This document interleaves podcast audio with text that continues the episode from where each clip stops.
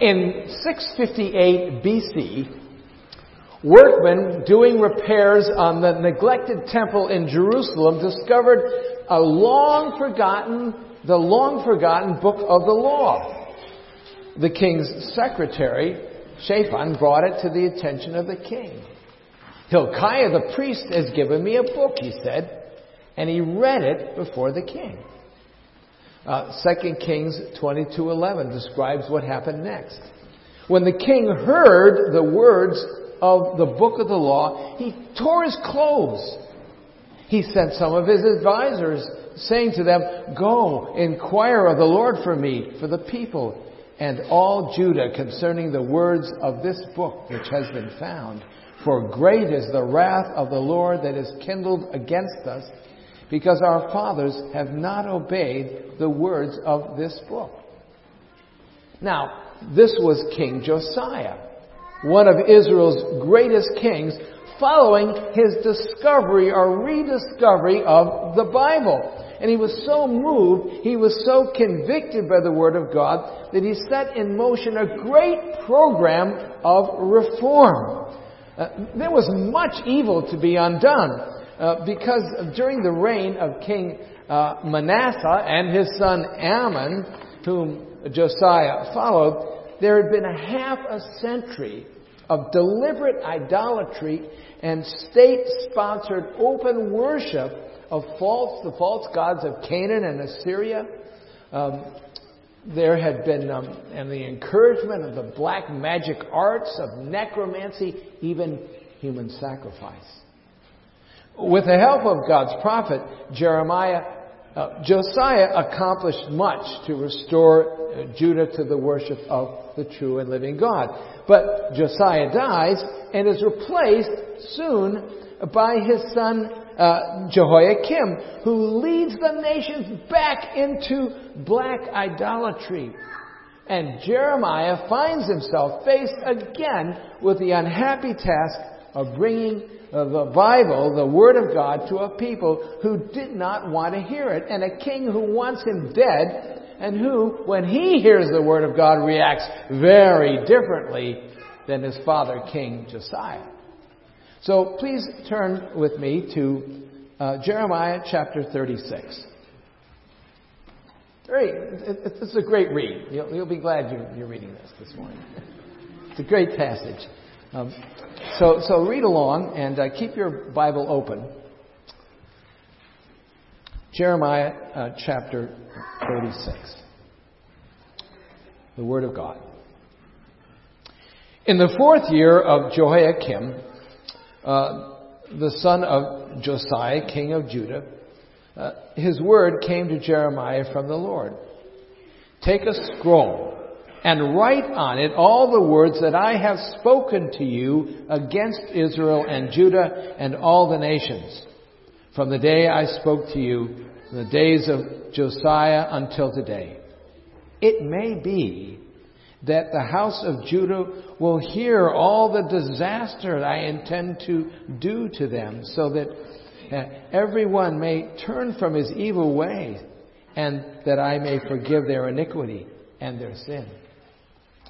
Then Jeremiah called Baruch, the son of Neriah, and Baruch wrote on a scroll at the dictation of Jeremiah all the words of the Lord that he had spoken to him. And Jeremiah ordered Baruch, saying, I am banned from going to the house of the Lord. So you are to go, and on a day of fasting, in the hearing of all the people in the Lord's house, you shall read the words of the Lord from the scroll that you have written in, uh, at my dictation. You shall read them also in the hearing of all the men of Judah who come out of the cities. It may be that their plea for mercy will come from the Lord, and that every one will turn from his evil ways, for great is the anger and wrath that the Lord has pronounced against his people. And Baruch, the son of Neriah, did all that Jeremiah the prophet ordered him about reading from the scroll the words of the Lord uh, in the Lord's house. In the fifth year of Jehoiakim, the son of Josiah, king of Judah, in the ninth month, all the people in Jerusalem and all the people who came from the cities of Judah to Jerusalem proclaimed a fast before the Lord. Then, in the hearing of all the people, Baruch read the words of Jeremiah from the scroll in the house of the Lord, in the chamber of Gemariah, the son of Shaphan, the secretary, which was in the upper court at the entry of the new gate of the Lord's house. When Micaiah, the son of uh, Gemariah, the son of Shaphan, heard all the words of the Lord from the scroll, he went down to the king's house into the secretary's chamber, and all the officials were sitting there. Elishama, the secretary, uh, Delaiah, the son of Shemaiah, Elnathan, the son of Achbor, Gemariah, the son of Shaphan, Zedekiah, the son of Hananiah, and all the officials, and Micaiah told them all the words that he had heard when Baruch read the scroll in the hearing of the people. Then all the officials sent Jehudi, the son of Nethaniah, the son of uh, Shelemiah, uh, son of Cushi, to say to Baruch, Take in your hand the scroll that you read in the hearing of the people and come. So Baruch, the son of Neriah, took the scroll in his hand and came to them. And they said to him, Sit down and read it. So Baruch read it to them.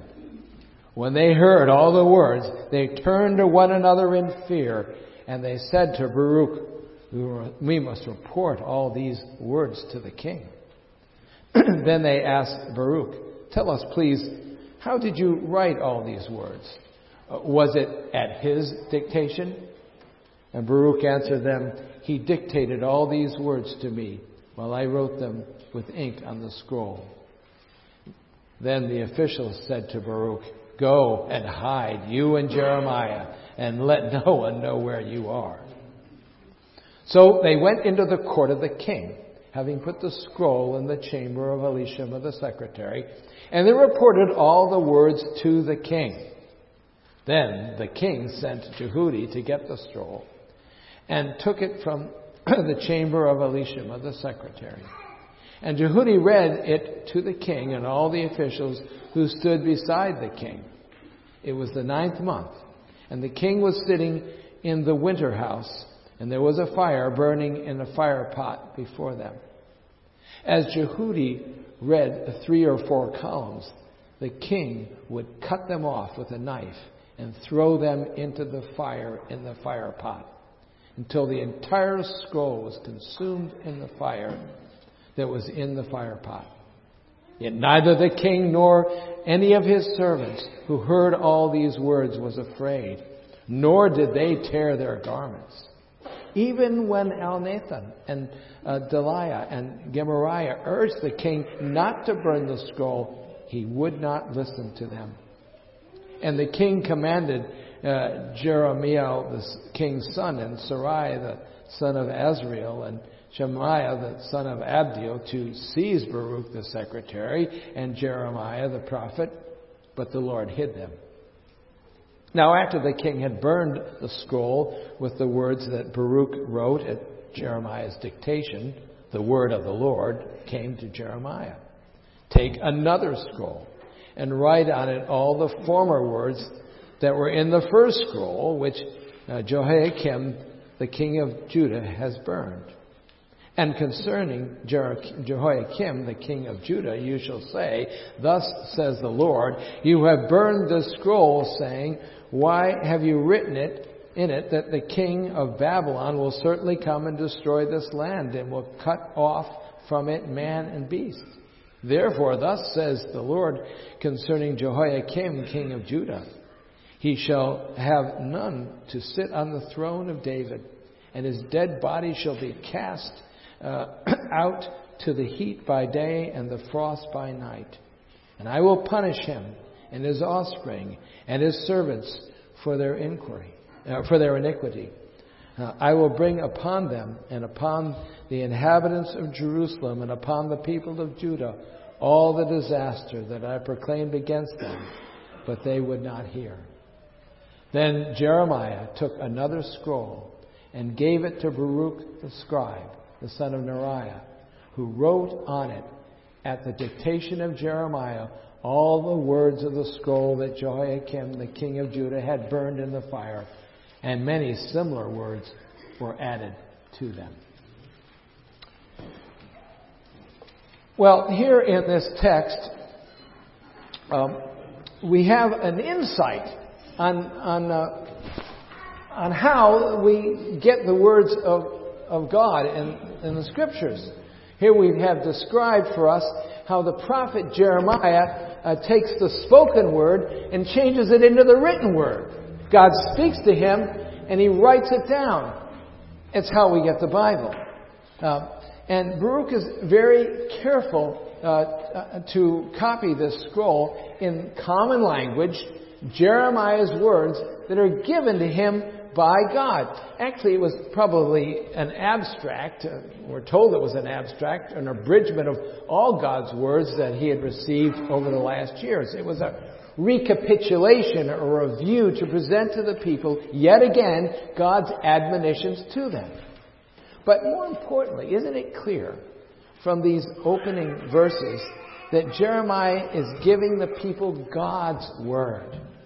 God clearly says in verse 2 Take a scroll and write on it all the words I have spoken to you.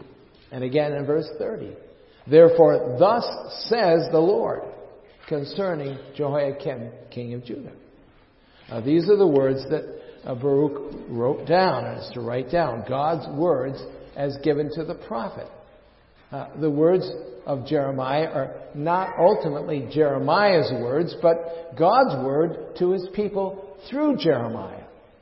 Uh, the writer to the Hebrews understands this, um, naming God the Holy Spirit as the author of words he quotes from Jeremiah and Hebrews 10:15 when he says, "And the Holy Spirit also bears witness to us." And then follows a quotation from Jeremiah given uh, by God the Holy Spirit. Uh, the apostle Peter explains this very clearly in 2 Peter 1, 21, 22, where he says, no prophecy uh, uh, comes from someone's own interpretation. For no prophecy was ever produced by the will of man, but men spoke by God as they were carried along by the Holy Spirit. The power and the importance of these words and all the words of the Bible come from the bare fact that they are the very words of God. And it's man's natural resistance to his word, man's denial that they're hearing uh, God's word, that's so sharply illustrated uh, in this uh, passage of Scripture. Uh, and notice uh, here how God's word is so purposeful. Uh, we see that. The, the great reason or a purpose that God speaks to us and has caused His Word to be written down for us so that we might know Him and that we might, and that He might save His people from their sins. Um, uh, Dr. Ferguson said this much more, uh, more, uh, uh, more beautifully than, than I'm putting it. But you get the point, don't you? That this is God's purpose. God declares His purpose uh, straight away in Jeremiah 36, verse 3. And again in verse 2, he says, Take a scroll and write all the words I have spoken to you uh, against Israel and Judah and the nations. It may be, he says in verse 3, it may be that the house of Judah will hear of the disaster I intend to do to them, so that everyone may turn from their evil ways, and I might forgive their iniquity and their sin. You see, in God's mysterious providence, even the threats are purposed to convict us and to convert us. Uh, why else, writes uh, Derek Kidner, uh, should he pour out threats uh, rather than immediate action unless it's to bring us to our senses and, and bring us uh, our senses uh, to our feet? why make promises unless to rouse us into partnership of trust? As wicked and as far gone uh, as the people of Judah in the days of Jehoiakim were, God still sends uh, his prophet Jeremiah with words. The means in which he intends to work in their heart and change things is through words, but not any words. It's his word, and his word is powerful. His word changes people. Um, and so it's words with, with promises and threats reminding us um, and reminding the king yet again of all the things that they'd heard from Jeremiah. Write it down, he says. Read it to them. Read it again. It may be, uh, Jeremiah says to Baruch in verse 7, that their plea for mercy will come up to the Lord, that everyone will turn from his evil way. For great is the anger and the wrath that God has pronounced against his people. When you hear the word of God from the mouth of his minister, it's a purposeful word uh, that God desires us to hear. Uh, and we need to hear it for the saving of our souls and for our growth in grace and maturity. Now, we learn one other thing. Don't we see also something about the indestructibility of the Word? Uh, King Jehoiakim thinks he's very clever, and he cuts it up as it, as it sort of, as it, the scroll is being read. He reaches over and with a sharp knife uh, cuts it up um, and burns it thinking that will suit his purposes. But God uh, mercifully arranges for another copy. the very words that the king had so hated and so feared in his heart. Well, they were not only perfectly fulfilled, but we actually have them in our, uh, many of them in our hands to this very day. And history is full of such examples. In the early years of the English Reformation, God raised up a wonderful man by the name of William Tyndale to translate and publish the New Testament in common English. He wanted everyone to be able to pick up a Bible and read it, and, and not just scholars. Uh, but uh, Cardinal Wolsey and William Warham, the Archbishop of Canterbury, and, and Thomas More, who were all very powerful men, uh, all attacked him relentlessly and sought to literally burn his Bibles to collect them and burn them in every town wherever they appeared. But it didn't work. It never does. People have been burning Bibles since the days of Je- Jehoiakim right down to the present.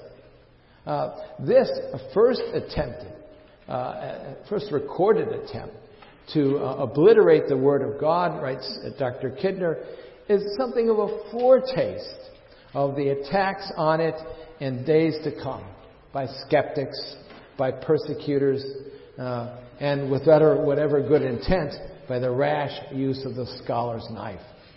For what this king could never reach with his knife and fire was, of course, the divine author. And God, in His infinite mercy and forbearance, always has and always will preserve His word. The grass withers, the flowers fade, but the Word of God endures forever. Well, so much for the nature of the Word. Given to men, purposeful, indestructible. The second great thing you need to see in this text of Scripture is the great collision uh, that inevitably occurs with the appearance and presentation of the Word of God. It's controversial. Uh, it collides with our hearts. It collides with our world. It collides with our culture. And it collides with human authority. Um, at this point, in the book of Jeremiah, uh, the prophet has been declared persona non grata by King Jehoiakim. That means he's, he's forbidden to go into the temple precincts. Precincts. He doesn't, the king doesn't want him stirring up the people. And so he forbids him to do that. So he sends his faithful secretary, Baruch, to read the scroll with the words. And in the end of the day, in fact, God's word has been read three times over in, uh, in various places. The first to read it uh, or hear it are the people uh, gathered uh, for a fast day in the temple precincts. It appears he does this probably from the balcony of the chamber of Gemariah, uh, the secretary. And there doesn't appear to be any kind of great reaction on the part of the people, uh, at least that we can tell. There's no alarm, there's no outcry, there's no tearing of robes. Um, in their hearts, perhaps they've pretty much rejected all of this. Um, there's nothing recorded. Uh, but the second reading creates a very different reaction. In the second reading, that occurs before um, uh, some of the princes of Judah and other officials. Uh, they hear about this being read to the people, and they say to Baruch, verse 14, Take in your hands a scroll that you read in the hearing of the people and come. So Baruch, the son of Neriah, took the scroll in his hand and came to them, and they said to him, Sit down and read it. And so Baruch read it to them. And notice what happens in verse 16. When they heard all the words, they turned to one another in fear and they said to Baruch, We must report these words to the king. You see, these princes who heard the word from the mouth of Baruch, they react the same way Josiah reacted.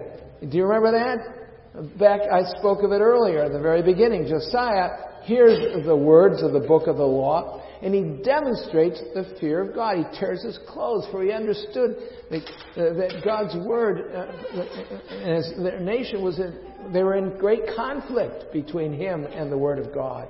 And they were living uh, in rejection of God. And they were seeking to rule and run their lives. They were idolatrous without God altogether. The consequences of which are, are always uh, uh, disastrous. Well, uh, he sends, so these advisors, uh, having um, heard the word themselves, um, uh, they, um, in the case of, of, of Josiah, uh, there was some, some great immediate changes. Josiah actually reaches out and he cleanses the temple of all the vessels made for Baal and Ashtoreth and the Queen of Heaven. He, he uh, deposes the unfaithful priests. He breaks down the, the, the, house of the male cult prostitutes. He tears down the high altars. He, he puts away the mediums and the necro, necromancers, and he commands the people to, to celebrate the Passover and to reestablish the Word of God in the life of the nation. Listen to me. Have you ever been moved by the Word of God, brethren? Have you ever reacted with fear and concern when you've heard a passage of Scripture?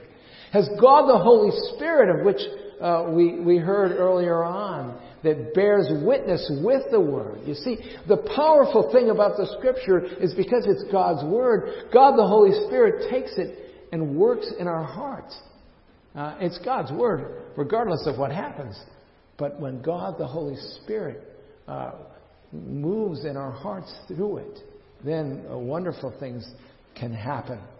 And uh, I hope you've experienced that. Um, uh, and that, that you, uh, that you can think of your life and think of occasions when you, that were changed, when you reacted to the scriptures that said, I need to do something about this. Um, do you seriously believe that, that God has changed?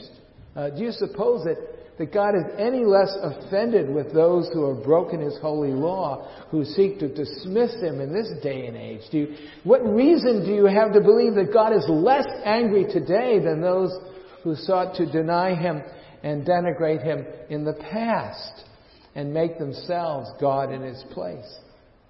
Our larger catechism admonishes us that it's required of those who hear the word preached that they attend upon it with diligence, preparation, and prayer. Examine what they hear by the Scriptures. Receive the truth with faith, love, meekness, and readiness of mind as the Word of God. Meditate and confer uh, of it. Hide it in their hearts and bring forth the fruit of it in their lives.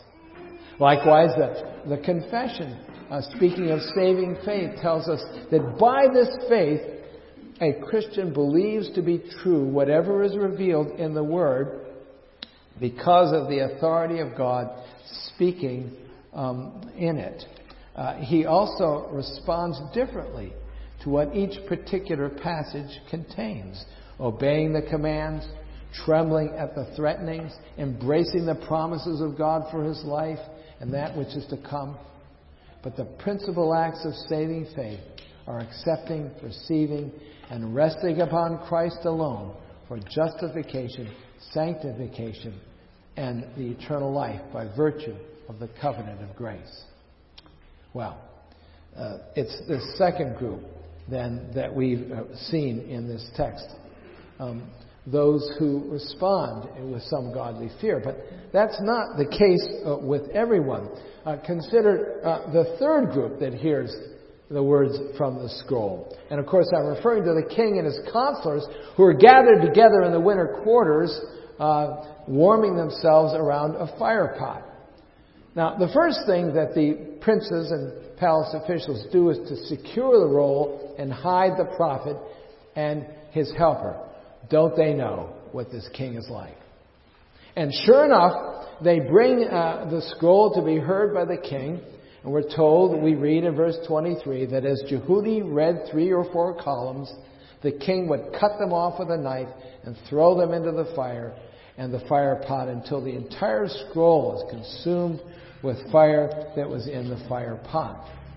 Uh, so this cold-hearted, deliberate, and methodical cutting and burning of the scroll was not just a, a knee-jerk reaction, but a, but a cool act of defiance. You understand why he's doing this, don't you? It's because so far as he's concerned, Jeremiah is a dangerous man. Just the way you might be considered a dangerous man as you uh, relay the scriptures and share the scriptures with some. He's a man who's, uh, in his opinion, the king's opinion is, is, is preaching sedition. He's telling the people, the Babylonians, uh, uh, are coming with uh, as the rod of God to punish them from their uh, idolatry and destroy their city. Look at verse 29. The king says, Why have you written in it that the king of Babylon will certainly come and destroy this land? But Mr. King, those are not Jeremiah's words, they're the word of God. Well, perhaps.